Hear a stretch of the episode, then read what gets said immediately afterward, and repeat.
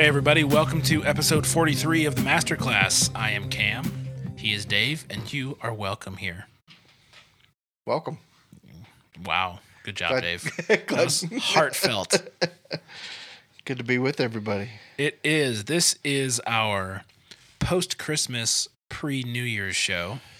Yes, And a year ago today, Dave, we were still in the oh my gosh, we're actually going to do a podcast mode, trying to figure out what in the world was going to happen.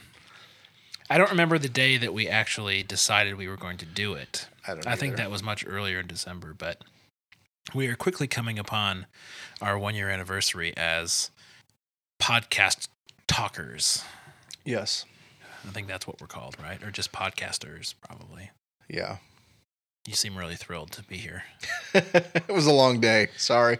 Yes, David interviewed people today. And no, he did not tase them, even though I specifically asked him to.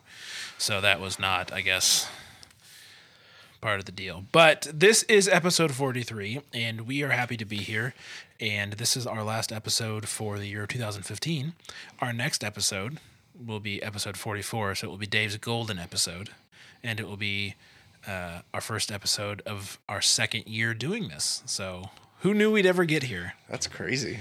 I think when we both started this, it was a sure, why not? And it's still kind of a sure, why not? But we've been doing it. So I'm excited to see what year number two holds. And um, before we dive in to our text today, I just wanted to say thanks to everyone um, that has written and emailed and tweeted and um, called or uh, text message just their ideas. Though some people, you know, have been well, a lot of people have been very encouraging, but some people have challenged us on certain things and asked very um, poignant questions that have that have you know led to a lot of off-air discussion between Dave and I. And um, I just want to say on behalf of both Dave and I that it's been incredibly cool to engage with the people that listen to the show, um, and we've learned a lot based on the questions that you've asked and the, the challenges that you've thrown our way and you've caused us to think about why we believe certain things and that's really what we wanted when we started this. So the fact that that has happened um, is really really cool and we just appreciate the fact that that you guys and girls listen and that some of you guys interact back with us. I think it's just super awesome and i'm just really really grateful for that. Yeah, and nobody's told us to not do it, so that's a good thing. Yeah let's not start that trend Nobody said you guys really just need to stick to your day jobs Yeah. and That's what. If this was a karaoke show, Dave, I'm sure this would have been shut down a long time ago. yeah, you know, I, I guess we could still do it. People just wouldn't listen, but apparently people still do. So we appreciate that very much. Yeah. All right. Well, um, full disclosure, Mm-hmm. Dave. Mhm. Um, I I didn't write any questions for today's episode, No, it's so kind of uncharted territory for here. the first time ever, tonight's show is going to be completely improv, which could go a number of ways, but I think we're just gonna go for it. yeah. and start talking about the Bible. But before we do, David, Uh huh. why don't you tell our fine listeners how they might get in contact with us if they do have questions or comments or concerns or they want to send us um, a stuffed animal? if they want to. Well, uh, they can send us a tweet at Masterclass FM, and that would be to the show. They can reach you at Cam Brennan, and they can reach me at 108 HBO. That's T E N number eight HBO. And then uh, we can also get email masterclassfm at gmail.com. All can right. check out the show notes Ooh, the final piece. It's very Yes. important. Very important. at masterclassfm.com slash masterclass slash 43 since we are at episode number 43 Yeah, we have a lot of posts on our website, Dave. Now, these are not just any show notes, folks. no those, These are these are artisanally crafted, mind to computer show notes. No artificial preservatives, no link clickbait. None of that. This is just pure, unadulterated show notes. Take you straight to the source of what we're talking about. Yep. and occasionally some fun videos that are applicable, but we throw them in there just because we're nice. It's very entertaining. I So, stay up very late. You should. I know. right yeah. Cam spends a lot of time on them. We record on Tuesday nights and we release Wednesday mornings. But it's okay because my wife's in bed by the time I get home, so I might as well do something productive other than play video games, right? This is true. Yes. All right, and on that life lesson, I do believe it's time that we turn to our dear Lord and Savior Jesus Christ. All right. Would you like me to read? I would love for you to read. Okay, so we're at Matthew 12, 30 through 32. And it says, Whoever is not with me is against me, and whoever does not gather with me scatters.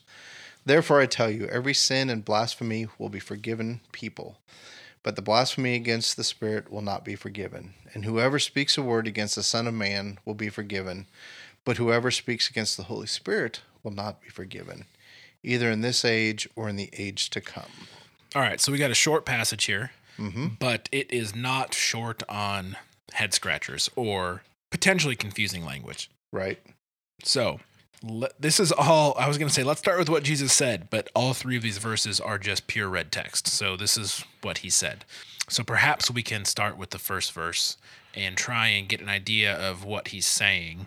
Mm-hmm. And then perhaps from there we can go on to what it actually means. So, whoever is not with me is against me. This seems pretty straightforward, right? Right? You're either for me or against me. It's as if he's drawing a line in the sand. There in in Jesus' eyes, there is no gray area here. You're either with me or you are against me. There is no, to use another Bible phrase, lukewarmness.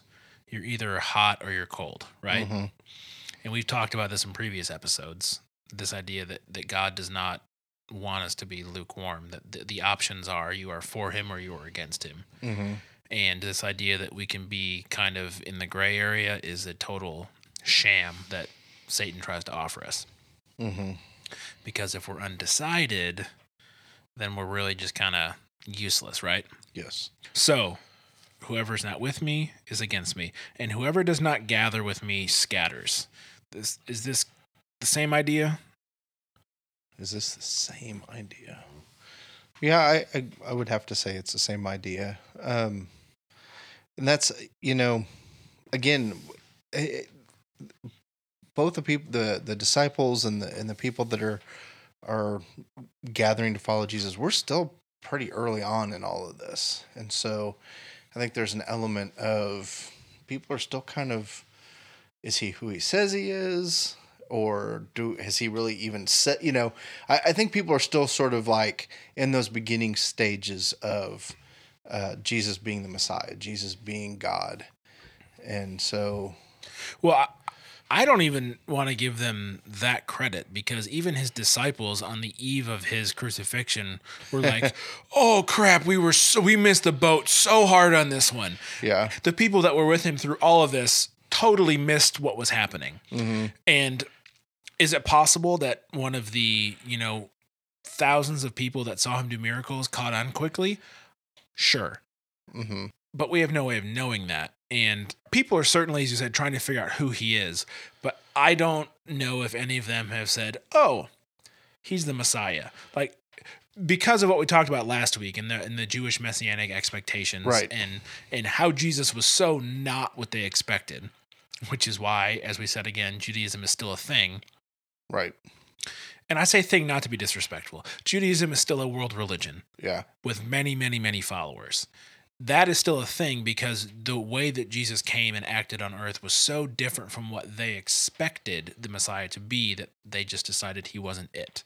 hmm Um, and I just, I cannot see how people would look at Jesus and go, oh, he's the Messiah because of how those closest to him reacted when everything went south that one night back Right. then.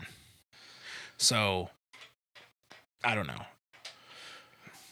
yeah and so i guess that's kind of the you know jesus saying you're either with me or you're against me i i don't know is there a little bit of people going so what i mean you know it's kind of like Well, yeah, that I mean that sort of um declaration is made by somebody in charge, right?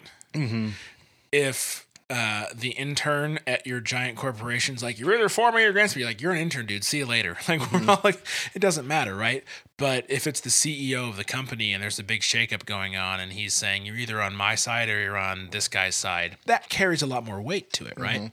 And I love the imagery that is um, posted here at the end of verse 30. He says, Whoever does not gather with me scatters. It, it, it kind of paints this picture of my people are gathering. We're coming together. We are building a team. We are strong because we're gathering. But if you're against me, you're just kind of scattered. You're out running. You're, you know, the, the fight is lost. You're, you're getting away. And so it paints this picture of, well, we're either enemies or we're friends. And guess what? My friends are gathering we're building we and, and my enemies are are scattered and they're they're not organized they're not they're just kind of lost Yeah. and i think it's a very a very strong image in eight words he's kind of good like that Mm-hmm. Yeah, and you know, I, I think too, as we're discussing this, like you mentioned, I think we need to have the context too of of what we talked about last week, which was earlier in the verse of, um, while they may not have acknowledged him as the Messiah, there's definitely a sense of, you know, a house divided cannot stand, and him making very clear that, you know, you can't say that Satan drives out Satan. It's it's one or the other. So there's there's definitely just not this um, you're you're either with with me or you're against me, but there's definitely this sense of you're either with God or you're against God, whether they acknowledge him as the Messiah or not. well and even even the juxtaposition of a house divided against itself will fall but i am a dividing line in the universe. You're either for me or against me. Mm-hmm. Like that is very powerful in and of itself. Yes. and and then again you get the you know a house that's divided is is gonna fall and break and scatter and a house that is not divided is gonna gather and be strong. And so these these ideas in in last week's episode and this week's episode very much um, build on one another but also draw attention to what bad divisiveness is and what good divisiveness is if that makes sense. You know bad divisiveness being a house that's divided you know family that's fighting and drawing sides whereas god's saying i i came to separate you know father from son and mother from daughter to be the dividing line of this side is with me and this side is against me. And i never really thought about it that way until now yes. you bring you bring ideas out of me dave i don't know if they're they're right or they're good but you bring them out so Well, and I think you know that's uh, again that's one of the reasons why we're doing what we're doing is is bringing these ideas out, and I think we humbly bring those before God and say, you know, show us if this is not, um, you know, because I think that's pretty sincere, pretty genuine of, and God's gonna meet us in that place if we're if we're being sincere and genuine and seeking Him or going, God, I don't know, I'm I'm wrestling with this, I'm trying to figure this out, so. Yeah, definitely. I, I'm I've been wrong already multiple times today. I'm sure I'll be wrong again before I go to bed. and that's okay. Yes. Because you know what? I'm not the smartest man on the planet, Dave. I don't even think I'm in like the conversation for like the bottom of the runners, runners, runners, runners, runners up. That's a thing. I don't know. Yeah, I know I'm not. See, my I, I equate my intelligence to my middle school track career. okay. Let me paint a picture for you, fine listeners. When I was in middle school, uh, I what my seventh grade English teacher had us write a note to ourselves that he mailed us mailed to us when we graduated. So I I opened this letter, my seventh grade self. Hi, future Cam. First thing, I am five foot four and 145 pounds. Couple that with freckles, braces, bleached hair that turned orange because my mom's whole family has red hair and is Scottish, and pimples. Nice. It was it, middle school was not great for me, Dave. So I decided naturally I'm a pure athlete. I'll go out for track. They put me on the 100 yard dash.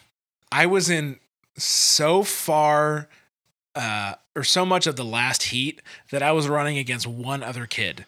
And he was on my own track team. Oh. There wasn't so every meet that I ran the 100 in, it was me versus this other kid and nobody else. It was the most awkward. Like all the other kids that were good and mediocre and okay had gone, and then it was like, oh, you two can go run your race now. it was so bad. That is how Did, I did you beat the other kid? I did. I I did beat him, but by the slimmest of margins.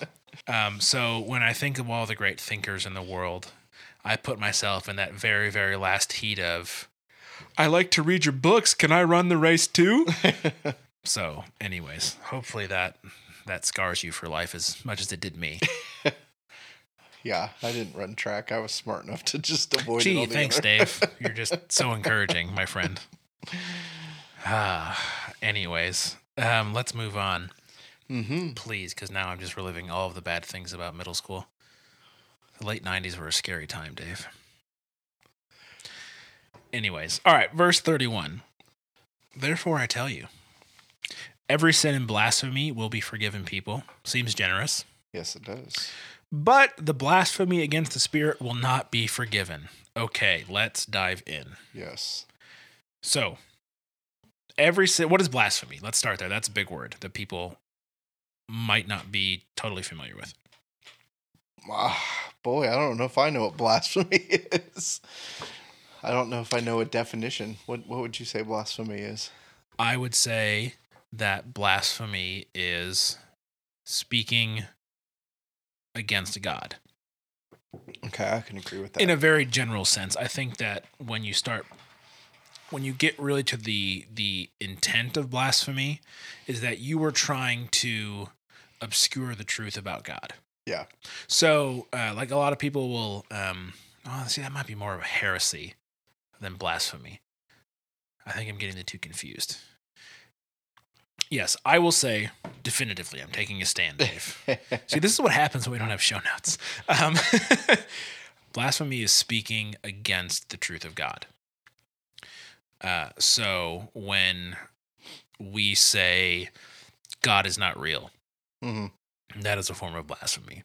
When we say Jesus did not die for your sins because you are blank, that is blasphemy. hmm Um, where where I get confused with heresy is that heresy I I believe tries to obscure the truth of God, like people that think that Jesus was all God and not human, and he was just an illusion hmm to people. That's that's heresy because it takes part of the truth and obscures the other part of it. So that's the difference. Yeah.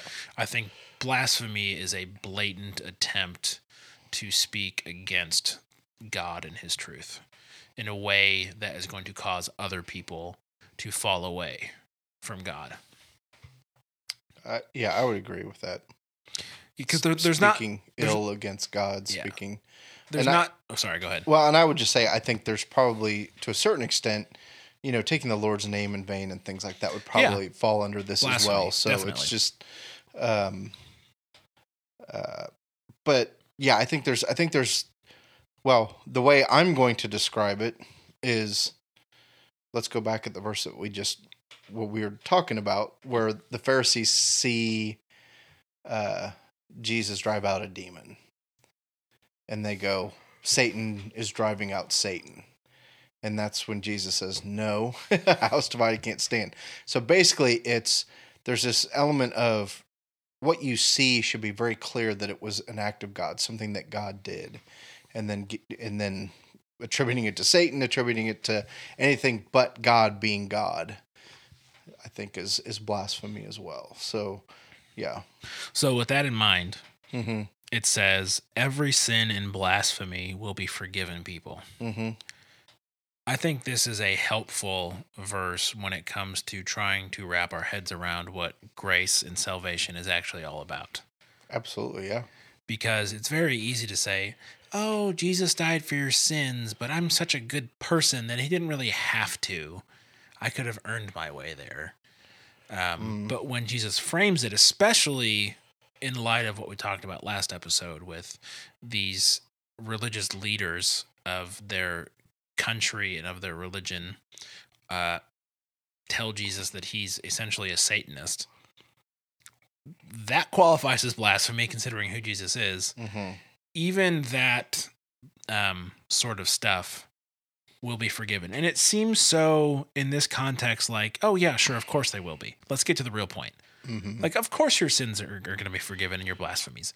Um, but I think that it shows a very good look at how humble God is, that he will even put up with your blasphemies. Because sins are obviously things that God does not want us to do. They are things that are against him Mhm. like David says, you know, against you, O God, and you alone have I sinned. Like my my actions that are wrong and are um, grievous to you are against you. He's even separating the sin and the blasphemy. Um, like what you do and what you say and what you think, all of that will be forgiven, except for this one thing. And if I didn't know what the rest of this verse said, I don't think this would be the one I would pick. Like if you told me all sins and blasphemies will be forgiven except for one, I don't think, oh, blaspheming against the spirit against the spirit. Clearly, that's like I don't think that would make my top ten. Hmm. And I wonder if that is partially because of when and where I grew up, and the Holy Spirit was kind of just like that weird, like third part of the Trinity that we didn't really talk much about. Mhm. I know, you know, it was like, oh, Pentecostals, yikes, the Holy Spirit must be kind of crazy.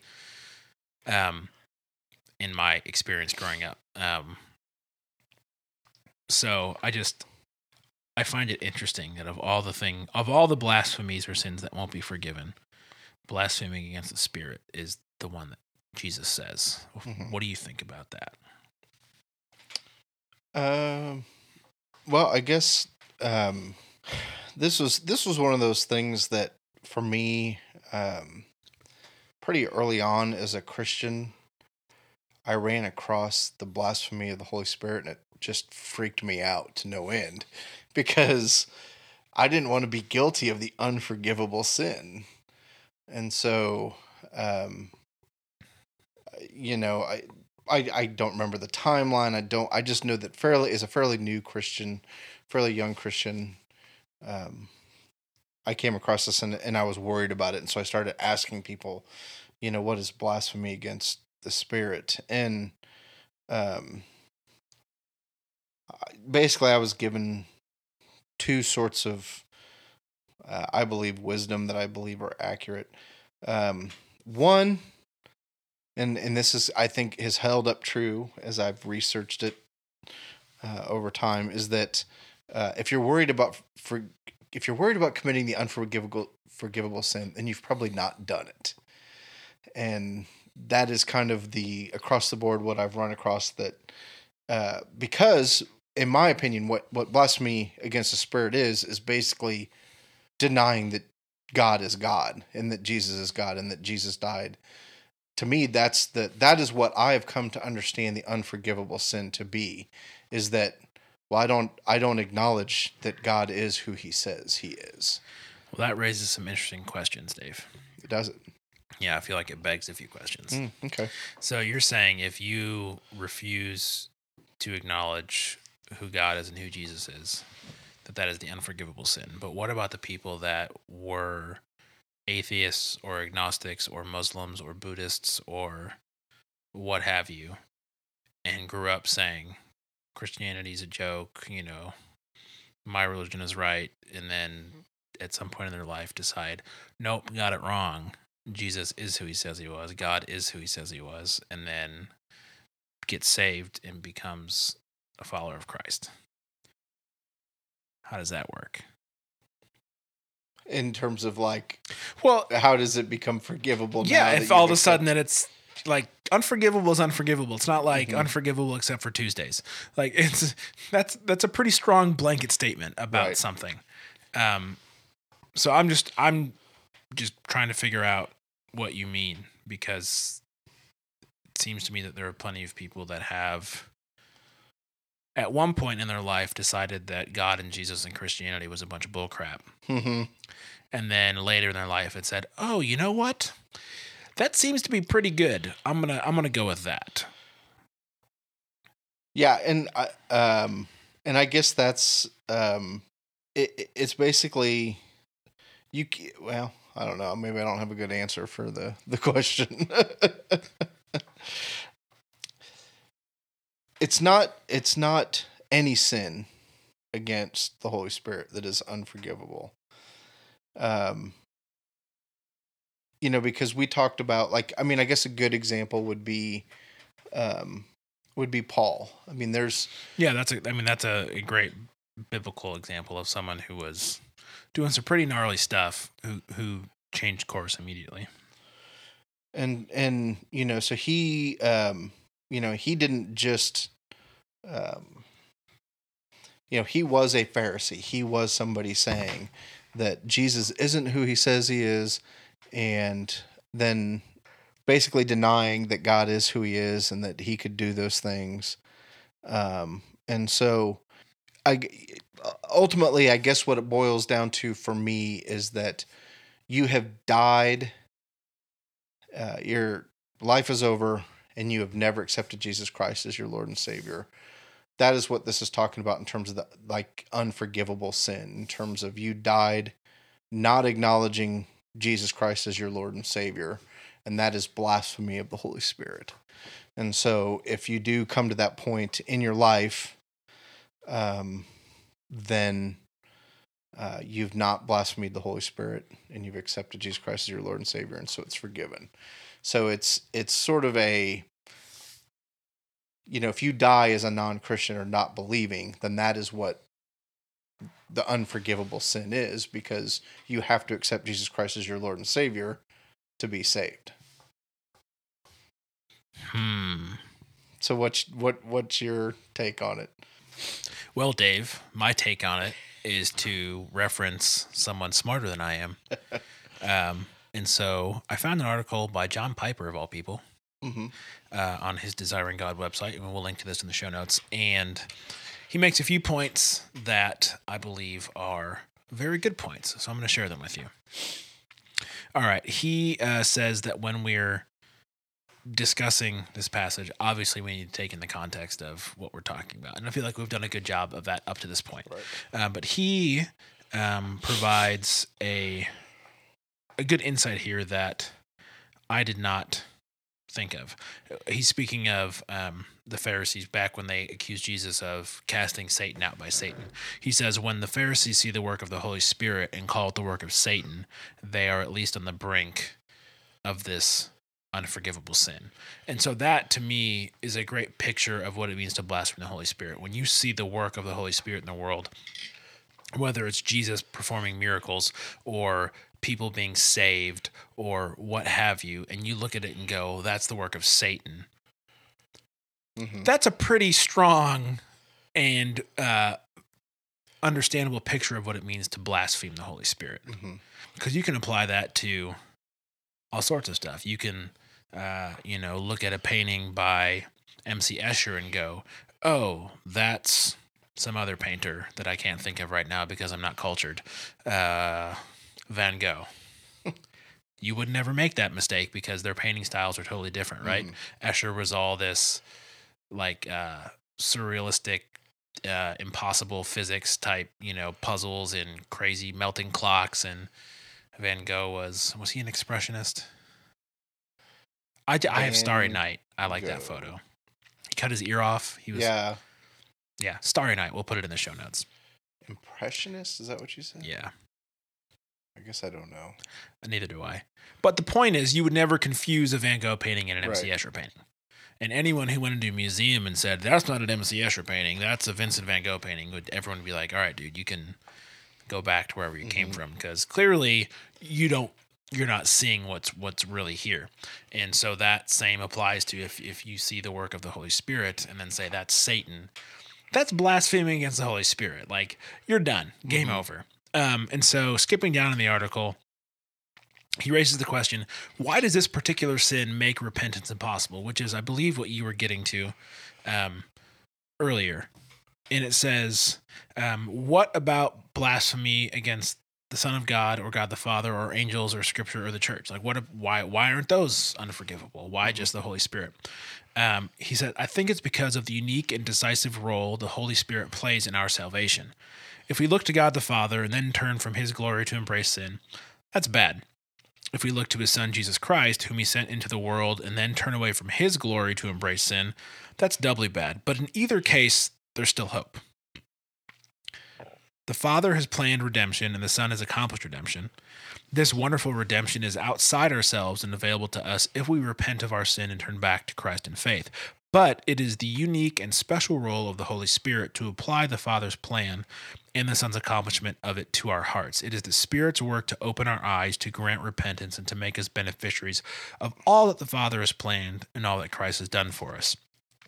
If we blaspheme and reject the Father and Son, there's still hope, for the Spirit may yet work within us to humble us and bring us to repentance. But if behind the Father and the Son we see and taste the power of the Holy Spirit and reject his works as no more precious than the work of Satan, we shut ourselves off from the only one who could ever bring us to repentance, and we shut ourselves off from forgiveness.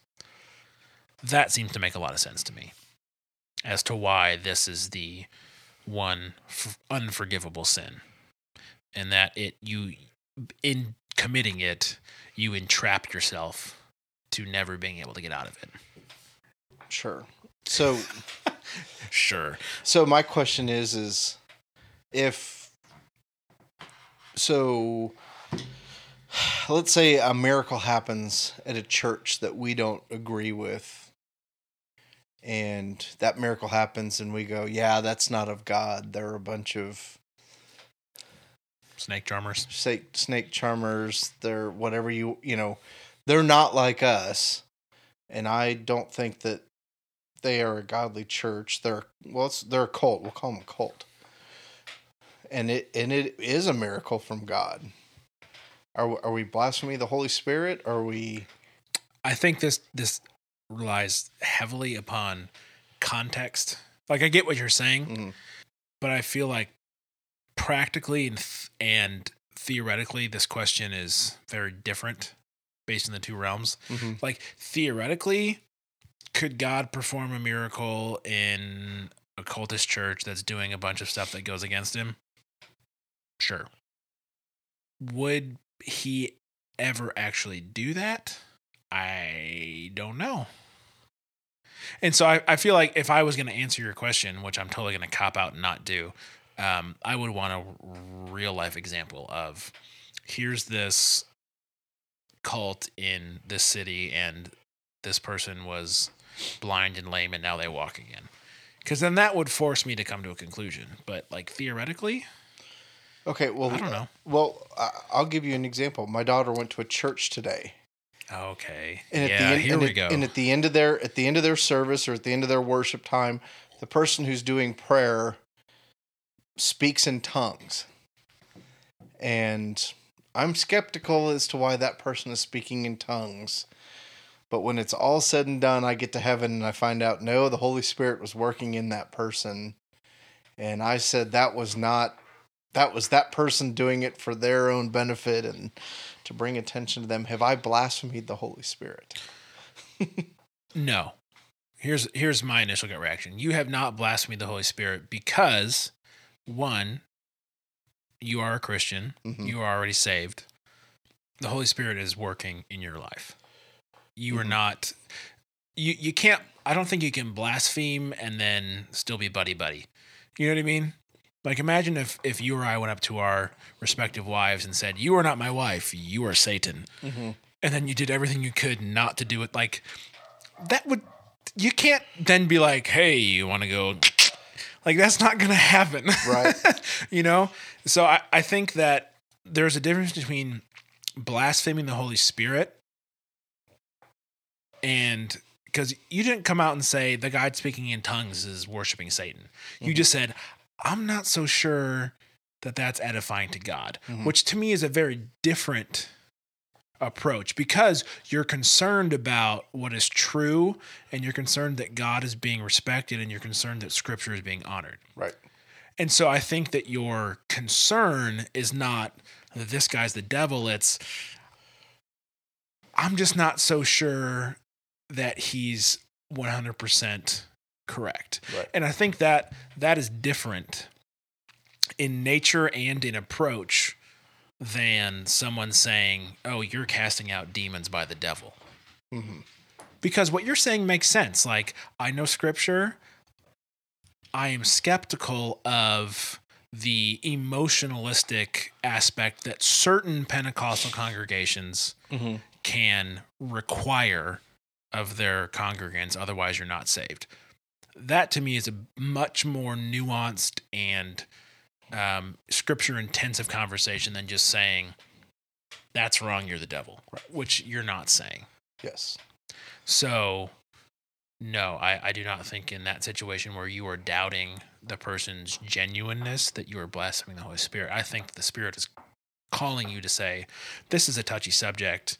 You need to walk carefully here. Yeah. And I, I guess, well, I've said I guess way too much today, and I'm going to quit, try to quit doing that. Uh, first, I want to say I'm not associating speaking in tongues with not being a Christian or not being Oh. of godly or spiritual. I was get just, that. That I- was just yeah. the example that I happened to give. That should I go and see that and question it, and it is of God in my blasphemy. And uh, the second thing is so first thing speaking in tongues biblical i believe it happens i believe it has its place would i question some of the things that i've experienced with that? Absolutely. D- does it possible that i am wrong? Absolutely. Uh, it's one of the reasons why i gave the example. What i do believe is that much like you said i am i'm speaking out of ignorance. If it is actually what it is and I don't know it and I don't recognize that versus I know that is the Holy Spirit moving and I'm speaking against it. And I genuinely That's believe and I genuinely believe that that is what is going on with the Pharisees and what they're seeing with Jesus driving out the demon. I believe that they are seeing God work. They know that God is working, and they are choosing to say that is the work of Satan. And and and I guess that's even kind of what I guess what I was talking about earlier that I wasn't really articulating very well because I was I think I was making it too too broad in terms of salvation and not salvation. It's if you know God is working in your life, God is working in somebody, and you recognize it as wow, that's that's the Holy Spirit. Uh, but in my stubbornness, I'm going to say, nope, not the Holy Spirit. I'm going to deny it. Then there's just this sense of, wor- I mean, in the most extreme sense of of uh, our relationship with God and forgiveness and non forgiveness, I am choosing to elevate myself above God and what I know to believe be true about Him. and that's the crux right there is because when we not when when we are faced with something that fundamentally changes what we believe about the world or what our experience says hmm we're not going to change right? And so when the pharisees who are intelligent well read i mean they are the guys that know it all. And when this messiah character comes in or this guy who comes in and claiming to, to be the messiah doesn't fit what they think he should fit but yet they see what he's doing their option is throw away everything that they've learned hmm and follow the change or stick with everything that they've learned reject the change and say oh well clearly it's satan casting out satan even though that does not make logical sense and jesus debunked it in about 20 seconds right? Yeah. but that it does not stop with the pharisees. That translates to people today right? People who like me or you or anybody i mean this is not this is not a us versus them this is a we are all people hmm you who are listening are a people. We do not like someone else to come into our lives and tell us what to do. No. No, not at all. Eh, you know, it's it, it's really interesting. Um, there's a I'm doing an online deal. It's called Thinking 101. And Welcome to your brain. This is how you use it. Thinking 101. Well, and I, I you know, honestly, it, it, it has a bigger context of um, the job I do and a lot of things that are going on in police work right now in terms of people being shot that shouldn't be shot and and things like that. And one of the things that I am what I'm trying to figure out and I'm trying to process, and this is more than you all as a listeners probably care to hear about, but is I'm trying to understand how our brain works and that um, I think there's this there's an element of uh, we're being trained to believe one thing in a certain set of rules, and I think what you're seeing is is I think you're seeing police officers react in that paradigm, that lens that they view the world through, and it's we need to change that lens. We need to change the way we think because we're responding to the training and the things that we've been taught and that we've been given. Um, plus, I just I think there's a genuine just sort of um, you've got to make split second dis, you know decisions and that sort of thing. So all of that aside, this class this week, uh, one of the things that they talked about is that um, human beings can be given overwhelming evidence about something. And if you don't believe, if you have a strong set of beliefs that contradicts what the overwhelming evidence points to, you are going to stick to your beliefs. You are not going to be uh, swayed by the evidence, which, uh, you know, even in, in our faith and apologetics and all that has all sorts of ramifications uh, for it.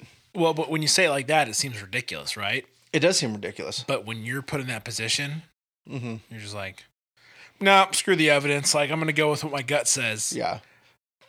You know, and, and, and hopefully your gut's going to lead you in the right direction and the spirit's going to guide you. But that, that is such a common situation. Mhm. No, the sky's still red. Like, Yeah. I don't care what you say. I don't care what photos you show me. They've all been photoshopped. I know what I see, and the sky is red, and there's nothing you can do or say that's going to change my mind. Well, in in this particular study, what they ask is is what's better, learning in a small a small a classroom with a small number of students or learning in a classroom with a large number of students.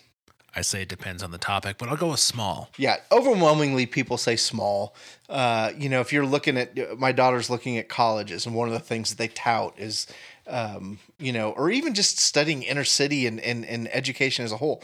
One of the things that has been this this kind of general belief is is that a small student to teacher ratio is better than a large student to teacher ratio, and uh, research has studied. There's equal number of studies that show you know one way there's an equal number that show the other way and then there's an equal number that kind of say there's no difference either way Well, but if you ask people even with presenting them that evidence they'll ultimately say given the choice of being in a classroom of 300 people or 30 people i'm going to choose the class of being in 30 the class with 30 people even though you can provide all this evidence for me and again there's we have a belief that something is better then we're going to choose that even though evidence may show us otherwise well, and and our definition of better is Yeah. so screwed up. that's true too I mean, you, just in, in we haven't talked about this in a while,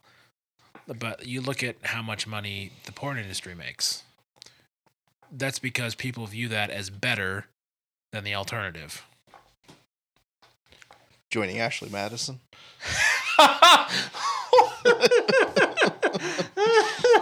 oh, that was definitely not too soon. That was well timed. No, but like when when the overwhelming and I'm I don't have a study to cite now my question is are we going to put a link to ashley No.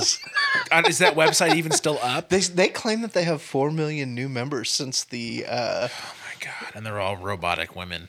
Um, but what I'm trying to say is that if you look at what the shows that I watch, the magazines that I see, this this idea of a lifelong monogamous relationship seems so archaic and so ridiculous. Um, like I watch a TV show called The League, which is about this group of uh, guys and one girl that are horrible people. They're terrible people in the Chicago area, and it's all about their fantasy football league. And they all, you know, brag about who's sleeping with who, and you know, this guy lost his virginity in high school to this girl, and this guy's mom's car. The show is hysterical, but they're horrible human beings, right? And when we're presented with a lifelong monogamous relationship with, you know, in our case, Dave, a wife, Mhm. well, my wife and your wife, not a singular wife. um, that does not seem better in the eyes of America than uh, adultery, pornography, um, multiple sexual partners, whatever. Like when presented with what God says is better, which is a marriage, we often choose what we think is better, which is a number of other possibilities that don't usually work out too well. True. So I I I I just we're not good at picking what's better for ourselves. No, definitely not. I am not better at picking what is better for myself. That's what I will say. So, anyways, I don't know where that leaves us. We don't have any show notes to guide me, Dave. I'm like I'm like a ship without a rudder. Well, I think we've done a good job of of addressing the blasphemy of the Holy Spirit, and so we're on to uh, whoever speaks a word against the Son of Man will be forgiven, but whoever speaks against the Holy Spirit will not be forgiven, either in this age or in the age to come. So, don't blaspheme the Holy Spirit is what you're telling me. Absolutely, That seems pretty clear at this point. it does seem pretty clear. All right. So, what do we tell somebody who uh, is listening to this podcast, um, but is doubting the truth of Scripture?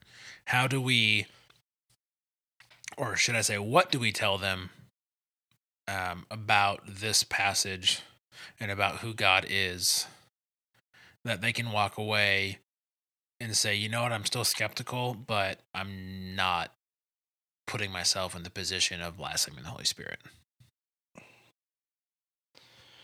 I you know I I guess one of the things I'm gonna come back to is, um, you know, you look at somebody like Paul, uh, who is you know an author of I don't even know how many books in the New Testament he authored. Nobody does. It's a topic of great debate, Dave. Yes. So, but he wrote majority of uh, the letters to. Yes, we can settle on some.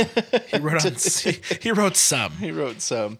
Um, and you know his testimony is in the book of Acts, and uh, you know here is somebody who, um, you know, God calls him out on it. He's like, "Why are you persecuting me? You know, what is this?" And then when he is confronted with the truth, um, you know, he repents.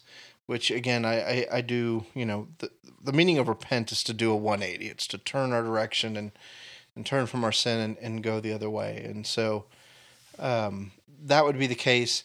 Uh, I think you look at Peter, um, who wa- who was a follower of Jesus, who knew Jesus, um, was in the the inner circle of the closest people to uh, experience life with him.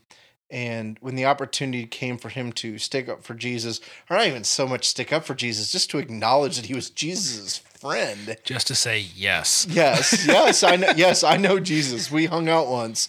Um, you know, in that, um, just I, I I can't even fathom being that. You know, and then Jesus uh, redeems him by you know again asking him three times, "Do you love me?" and uh, tells him to feed his sheep, and uh, basically, the, you know, Peter, his nickname means the rock, and there is that element of uh, he, you know, you're the rock that the church is built on, and you're the foundation. And well, Jesus, no, Jesus is the cornerstone. So, anyway, Oh, but you built the foundation off the corner. Is it bad that every time we mention Peter, I think of The Rock, the wrestler slash actor?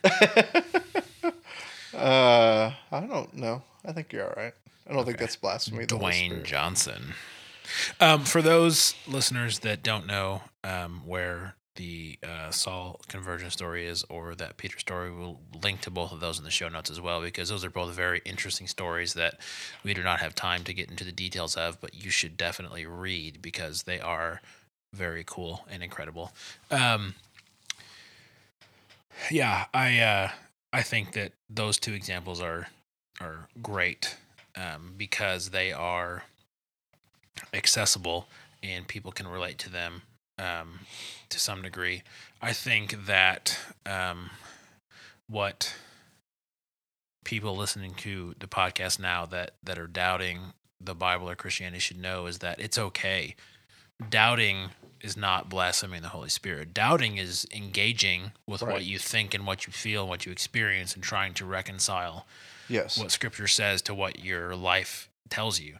That's a good thing. I think I can speak for myself and probably for Dave in that we doubt certain things regularly because the world we live in is so messed up and so full of you know people that don't know how to live life or don't know what to live life for that you have to deal with stuff like the attacks in Paris and the Oklahoma City bombing and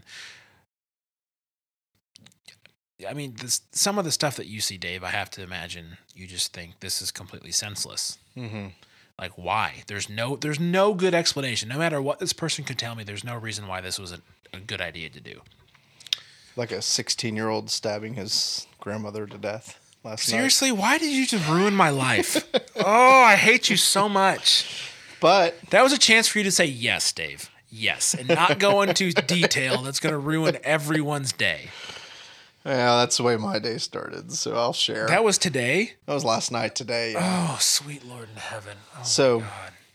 Um, but yeah, and the and the thing is, is I mean, God can forgive that sixteen year old. I mean, he's he is a big God and an awesome. I don't want him to though. What the heck? Um, well, and I think the other thing too that a, a lot of times it causes the doubt is the um, the narrow the narrow experiences that most of us have. You know, I I, I truly think being a Christian in 21st century America has got to be one of the toughest times and places to stay true to your faith. Um, it's it's almost like it's too easy to know Jesus, too easy to, um, Oh, there's so many things we could say about that, Dave. yeah, and and I we've we've touched on a lot, but but again, I think there's you know we we experience what other cultures or other people at other times have believed and experienced about Jesus, and it's so it's foreign to us, and to kind of think, well, how could anybody ever think that way? How could anybody ever believe that way? Um, but you know, there's there's this, you know, our worldview is is painted by our experience, and so. Um, we we need to be challenged by that because even when we read the Bible and uh, we're hearing these things, and it, it's hard for us to even imagine what it was like to be a first century Jew. I mean, we can't even comprehend the culture that was going on there because we don't know it, we don't understand it, we don't live it, we didn't live it, and um, so again, doubting and having questions, and then even experiencing new things and kind of initially kind of doing this whole well i don't think that's right. I don't think that's biblical. I don't think that's christian and then as you maybe study it more or experience it more um, you begin to go okay i can i, I can accept that i can um, embrace that as something that is christian is you know falls under what is allowable for god or maybe not even allowable it's better than what i believe using that word better again Better. better It's a good word. hmm All right. Well, I believe that leads us to what people call Dave the end. Well, they don't call you that. That was a people call, comma Dave, comma the end. That was a poorly phrased sentence. I'm really disappointed in myself. It's quite all right. Oh, you're so kind. All right, folks, that is a wrap. Episode 43 is in the bag, and you made it all the way to the end almost. Things you should consider not worrying about making a New Year's resolution because we know you're not going to stick to it. Is that is that mean of me to say? I hate New Year's resolutions. I think they're silly. So Second thing you should consider New Year's is just another night. It's always disappointing. I, eh, We're ending on a high note here, yeah, are we not? we're depressing. Third Anymore, thing I- you consider, you should consider, Jesus loves you so much. that he died on the cross for your sins. Fourth thing to consider Michigan plays Florida at 11 a.m. Central on January 1st. I expect you all to watch the game and root for Michigan. Hmm. Dave, come on, pretty please. Root for Michigan? Yeah. Didn't we beat them in a bowl game in the last couple of years? Oh, that was yeah, two years ago. Two was years ago. rough. Our starting quarterback was hurt, and then our freshman Ah, got excuses, no, no, no, no, no, no, no, no. You guys won. Trust me, you guys won.